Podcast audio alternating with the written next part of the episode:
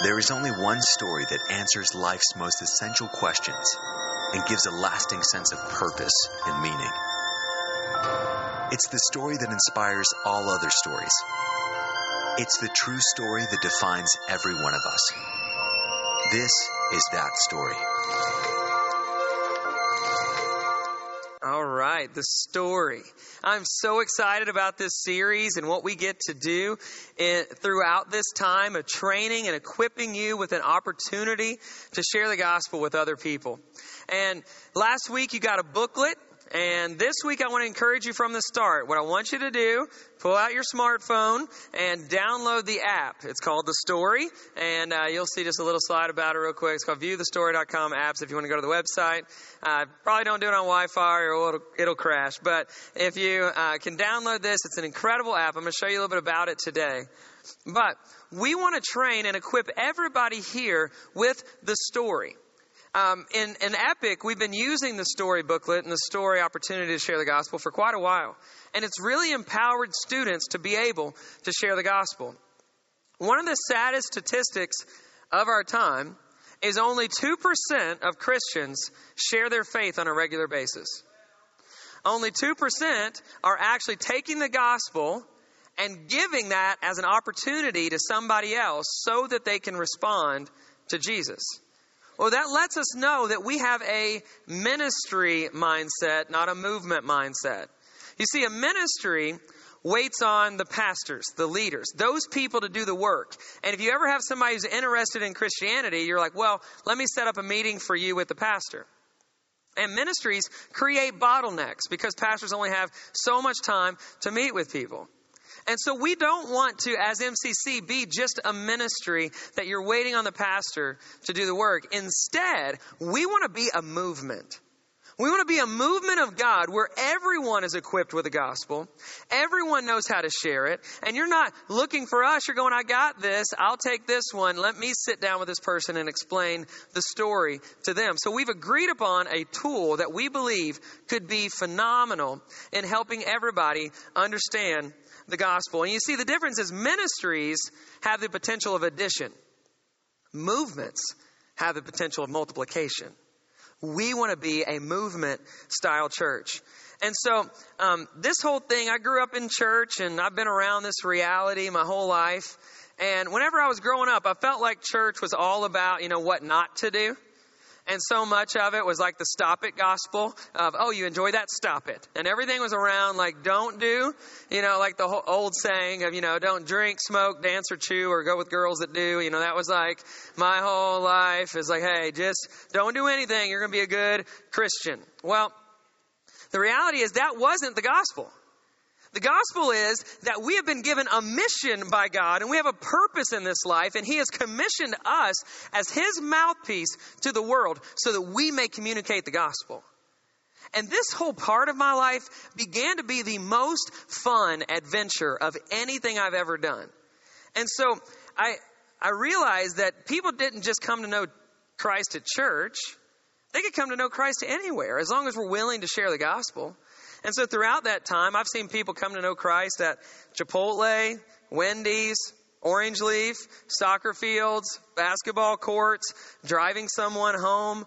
I've even been walking the beach before and struck up a conversation and got to lead somebody to Christ. I've seen people on subways receive Christ. Like, it's crazy what happens when we just begin to say, you know what? This isn't somebody else's job.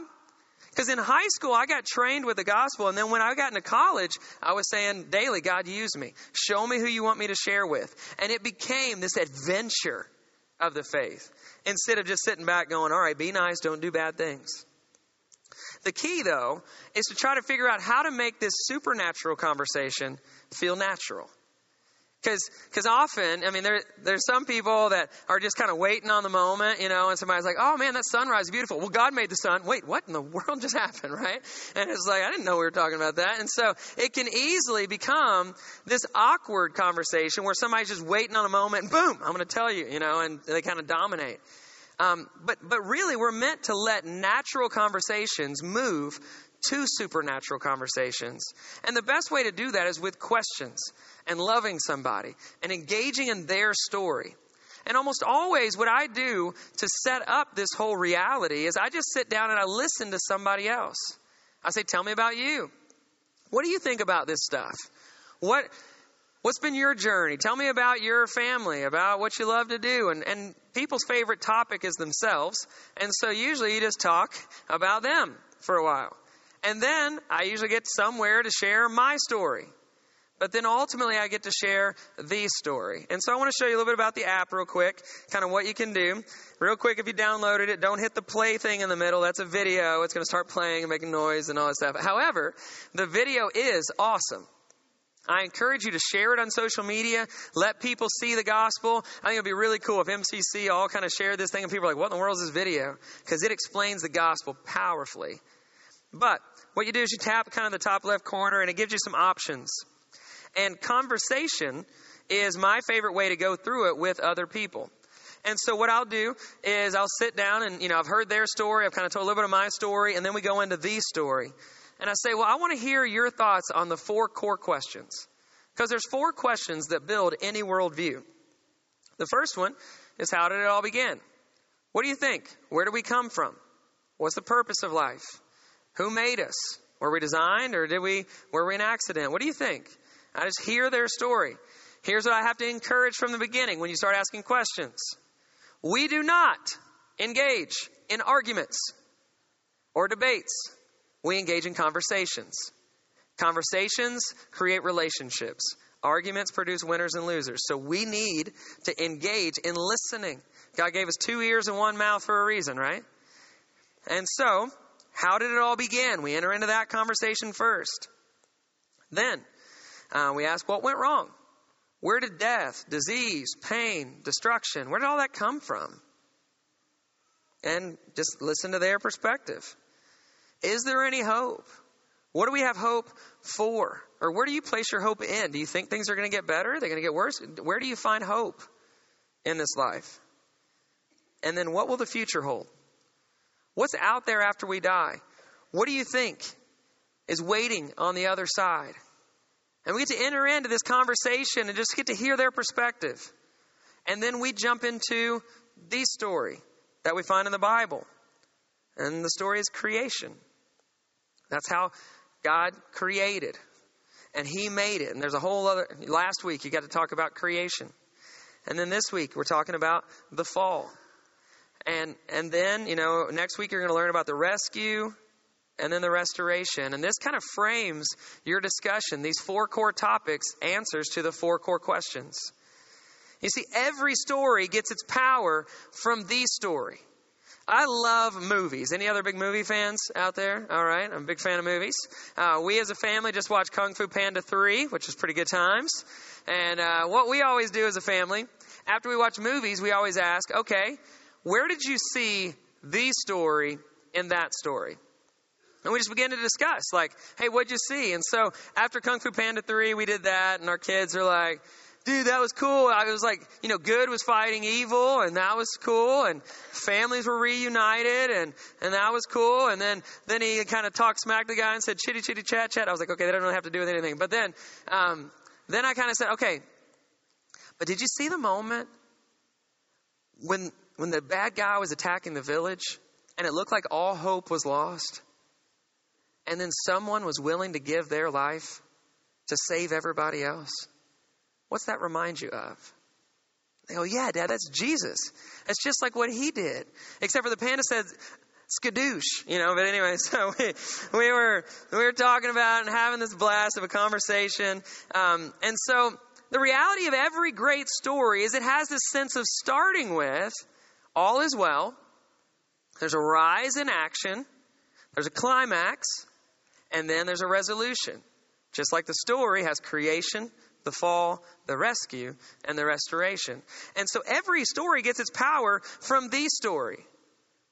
But today we're going to talk about the fall, and, and the fall is this interesting concept that I think often there's two main camps when it comes to it. See, there's some people that when they share the gospel, they love this part.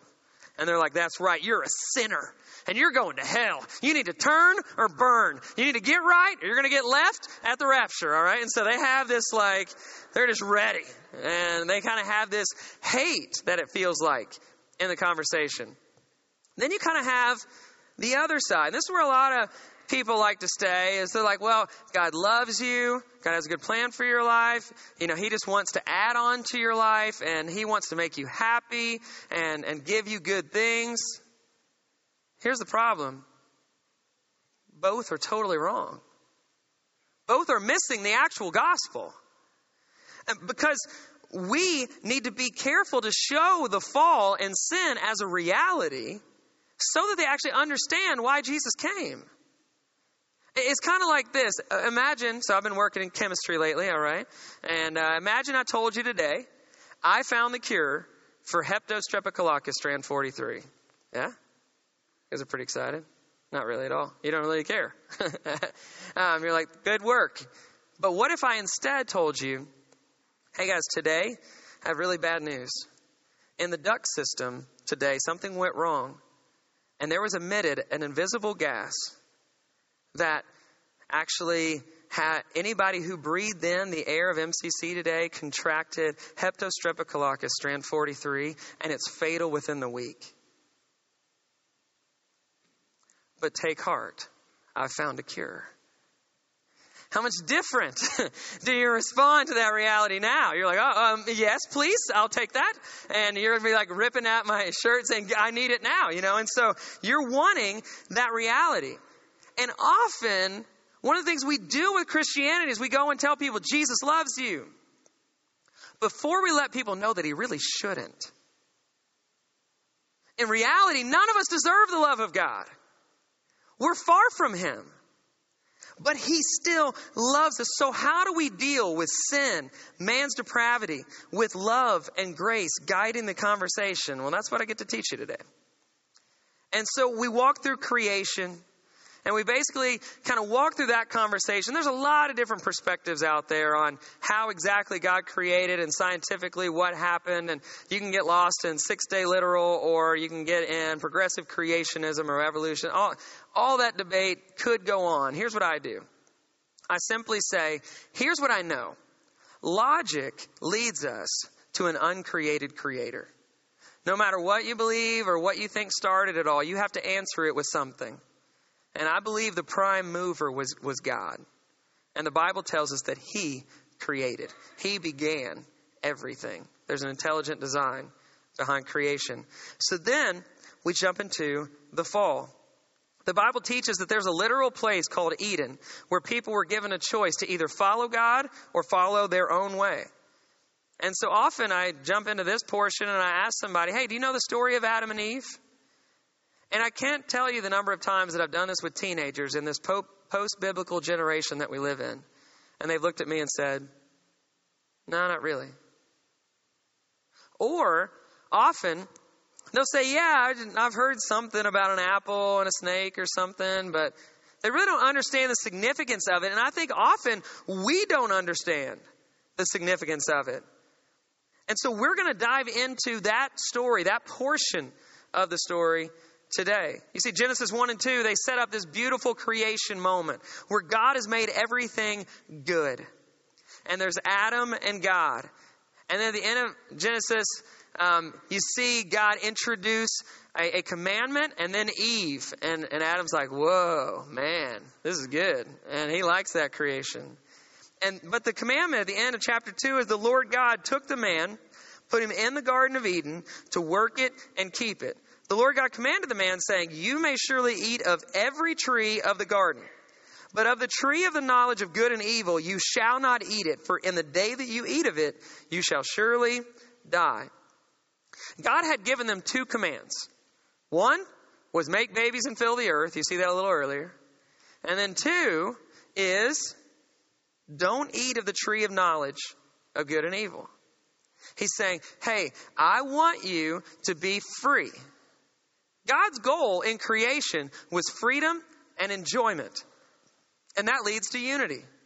He wanted them to be free to enjoy everything in the garden. He's like, get you some of all that. It's all yours.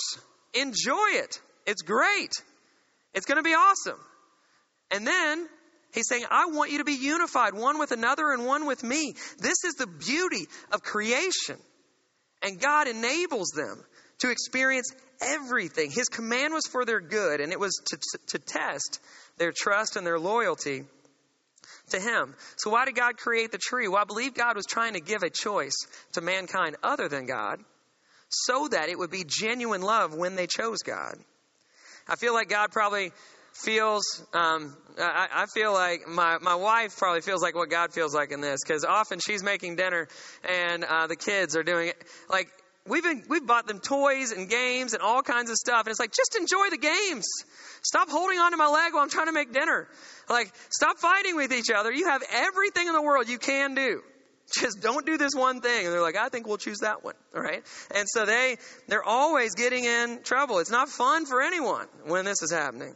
And then Genesis 3 introduces the conflict called the fall. And normally when I walk through this, I walk through it kind of quickly with people, but today I want us to understand the depth of this story a little bit more. So if you have your Bibles, Genesis 3, verse 1 is what we're going to look at. It says, Now the serpent was more crafty than any other beast of the field that the Lord God had made. And so the serpent was the manifestation of Satan. Again, it doesn't say snake. Later, he's cursed and his legs and arms kind of fall off. So we know there's probably some type of dragon, iguana figure. We have no idea. All we know is that Satan was manifested in this serpent and was speaking to the woman. He said to the woman, Did God actually say, You shall not eat of any tree in the garden? See, the first thing the enemy does, he tries to come in and distort God's word. He tries to make it sound unreasonable and restrictive. Like, is he, God's holding out on you. You don't understand. He doesn't understand your life. You should be able to do whatever you want. And he tries to come in and, and, and distort God's word and his commands and make them seem like they're not for freedom and enjoyment. And to make us think differently. And it's kind of like if somebody walks in and says, Does your boss always tell you what to do? And all of a sudden you're like, Well, I'll show them. No, he doesn't. I do whatever I want. You know, and so you kind of have this feeling. And then, and the woman said to the serpent, We may eat of the fruit of the trees in the garden. But God said, You shall not eat of the fruit of the tree. Because, so again, first of all, she's realizing the freedom that God did give them. But then, yeah, he did say, You shall not eat of the fruit of the tree that's in the midst of the garden neither shall you touch it, which for some reason she adds to the command, lest you die. But the serpent said to the woman, You will not surely die, for God knows that when you eat of it, your eyes will be opened. You will be like God, knowing good and evil. See, the enemy tries to come in, and he tries to come in and say, Hold on, you're meant to rule. You know better than God does. He doesn't know you. He's not for you. And so he tries to come in and bring deceit so that he can create doubt. And his ultimate goal is division. He wants to divide us from God and divide us from each other. And the most classic military tactic is what? Divide and conquer. So he wants to get us isolated on our own and he wants to destroy us. And he's questioning, he's going, Death? Nothing God created dies. There are no consequences here. Just eat the fruit. Come on. Do what you want. Are you really going to let somebody else run your life? Or are you going to take charge? So when the woman saw that the tree was good for food, and that it was a delight to the eyes, that the tree was to be desired to make one wise, she took of its fruit and ate. And she also gave some to her husband who was with her, and he ate. You see, Eve kind of lingers by the tree and begins to think is God right? Or is the serpent right? I think it's unsurprising that the first sin for woman was getting caught up in something that looked good, right?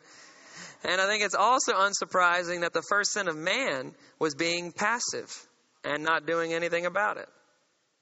And so what happened, well, the reality is Eden still echoes today. And many of us are in the same battle with the, the, the enemy trying to deceive and create doubt and division, Father is calling us to freedom and enjoyment and unity. What happens next? Then the eyes of both were opened, and they knew that they were naked, and they sewed fig leaves together, and they made themselves loincloths. See, something interesting that I noticed when I prepared for this sermon is I'd never really thought about this before, but what did they already know before they ate of the tree? They already had knowledge of good, right? They already had full knowledge of everything that was good. What they did not have knowledge of was evil. And now, for the first time, they realized they were naked because they, they now had a concept of how somebody could use that against them. They had a concept of selfishness. They had a concept of comparison. They had a concept of lust. They had a concept of perversion. And their eyes are open to this reality and they're like, oh no, I'm naked. And they have to hide from that point forward. And for every one of us, we have still experienced this separation that the enemy has brought and distorted so that we're divided from each other and from God. And that's what we see next. They heard the sound of the Lord God walking in the garden in the cool of the day, which before this moment was the best part of all creation. They waited for God to come, and it was so good. But this time, the man and his wife hid themselves from the presence of the Lord God among the trees of the garden. So again, division, separation happens between God and man, and man and wife. And, and the Lord God called to the man and said to him, Where are you? And he said, I heard the sound of you in the garden, and I was afraid because I was naked, and I, I hid myself. And he said, Who told you you were naked? Have you eaten of the tree which I commanded you not to eat of? I don't think God's like, What? Huh? I didn't see this coming. Um, Instead, he's entering into a conversation with Adam. He's trying to give him an opportunity to be honest, to, to be real with what happened. But how does, how does Adam respond? Well, the man said, The woman you gave me, she gave me the fruit of the tree, and I ate. So, the first thing that happens with the disobedience of man is he doesn't own up and take responsibility he blames. And he actually blames two people. He blames the woman, but he also blames God. Like, actually, it's your fault. If you actually were for my freedom and enjoyment, you would have never let this happen. And so often we blame God as if He's the one at fault. And the truth is, it is us that has wrecked this world. And we go on, and, and so he goes to Eve. He's like, All right. So the Lord God said to the woman, what is this that you have done? And the woman owns up. No, she doesn't. She said, Well, it's the serpent. He deceived me, and I ate. I can only imagine then God goes to the serpent, and he's like, Well, you see, what happened was, I have no idea kind of what happened from there. Um, but when we when we see this story and we see all that's going on, there's three core buckets that we see. And as you read the story, so you can do the conversation tool or you can actually read the full story, it kind of shows it in three main buckets. And the first one is um, disobedience. And, and what we see here is that the Adam and Eve ate the fruit, deciding that they, not God, would determine right and wrong. See, mankind disobeys God and they, they say, I want to be God. In pride, Satan fell from heaven because he wanted to be God. In pride, man and woman break their relationship with God because they wanted to be in charge and they wanted to determine what was right and wrong. And in pride, still today, man and woman try to rule over each other instead of submitting to the one who created us. And this is the fracture that broke the world. And this disobedience continues to splinter throughout all of creation. And it breaks everything. It's hard to even realize what's right and wrong because our hearts are wicked and broken. Jeremiah actually said it this way in, in chapter 17, verse 9. It says, The heart is deceitful above all things and beyond cure. Who can understand it? And I can verify this. I have toddlers, okay? And, and all you got to do is be around a toddler for a little while and realize I did not teach them to scream every time a toy was taken from them, okay? I did not teach them to punch their sister whenever they didn't get what they wanted. That was all built in there. So we have this disobedient sin problem that has been passed down to us, but that we also do. We've inherited disobedience and we all disobey. And Romans 3 is where Paul comes to and, and kind of lays out sin and its effect on the world. And so Romans 3:10 lets us know this, there is no one righteous. No not one. You see the standard for heaven? Actually, it's easy to read that verse well, of course, yeah, none of us are perfect. I mean, come on. Well, here's the deal. The standard for heaven, if you want to get to heaven, the standard for heaven is perfection. The only way you can get there is if you're a perfect person. What about you? It leaves me in a bad spot. Because this just said there is no one righteous, no, not one, not a single person. Later in Romans 3 in verse 19 and 20, it says, Now we know that whatever the law says, it says to those who are under the law, so that every mouth may be silenced and the whole world held accountable to God. In other words, there will be no blame on Judgment Day. You cannot point to, well, my mom, my dad, my culture, my world. No, no, no. He's saying, you know this basic law. Therefore, no one will be declared righteous in God's sight by the works of the law. Rather, through the law, we become conscious of our sin. And so often at this point, I will use kind of a Ten Commandment approach just to see where somebody is. And the reality is, we're all in the same spot. And so what I say is, I'll say, and we'll just kind of do it together. Have you ever told a lie before? Uh, it says, "Thou shalt not lie." Anybody? Yeah, maybe. If you didn't, raise your hand. I don't believe you. You're a liar. And so, um, so it says, "Thou shalt not lie." It says, "Thou shalt not steal, even anything small." Pen from the bank, cheating on a test, um, writing down hours you didn't work. The truth is, we've all stolen. And then Jesus redefines them in Ten Commandments. He said, If you've ever lusted after a woman, you've committed adultery in your heart. Have we done that? And it's for vice versa as well. And then he said, if you've ever hated someone or been angry with somebody, you've committed murder in your heart. So God has this perfect place called heaven, and we are lying, thieving, adulterous murderers at heart by our own admission. God cannot let us in. Every one of us are morally bankrupt on our own. We don't have a chance at knowing God because we are wretched. And we deserve a consequence. And so you have disobedience, and then you move to consequence. And, and the consequence in the fall is woman has pain in childbearing and in relationship with her husband. Man would experience pain in his physical labor. Creation is subject to the pain of death, disease, and sacrifice. And, and we see in Romans 6 later that the wages of sin is death. And that's why is introduced the sacrificial system.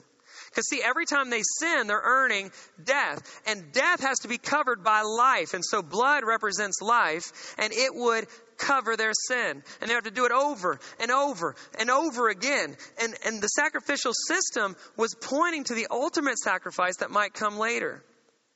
It's kind of like this. Often people think, well, all we got to do is say we're sorry and God will understand. Well, actually, no. Because every time we sin, it's like an act of theft against the, the king. And, and so imagine I stole a million dollars from you and your company. And and I went before the judge, and the judge said, Did you steal it? And I'm like, Well, there's a lot of evidence, so I'll plead guilty. And he, he goes, Well, you're guilty. You're going to have to do some time. Oh, but judge, I'm sorry. Oh, you're sorry. Oh, well, you're free to go. Would that be a good judge? Not at all. Why? You want your million dollars back, right? Somebody's got to pay that fine. That needs to be repaid. And how in the world are we ever going to pay our million, billion, trillion dollar debt of sin? You and I don't have a shot. The consequence is huge. We are separated from a holy God. Where could help come from? Who could pay for all the sin of the world?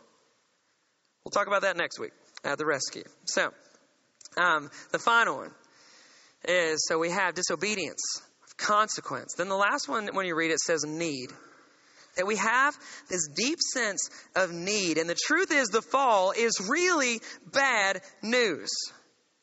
And the person that you're sharing with, as you walk through this, should have an Isaiah type moment where they go, Woe is me, I am undone, I don't have a chance. There should be kind of this, oh no, sense of desperation in the midst of the gospel. Because they need to know that they cannot help at enough orphanages or do enough good things to earn their way back to God. Theologians have said it this way it is doubtful that anybody has truly been saved that didn't first know that they were lost. And one of our problems when we share Christ, we always often try to fix people, make them more moral. Well, we can't expect non Christians to live Christian lives. They need Jesus. And so we often give that cure Jesus loves you before letting them see that he shouldn't.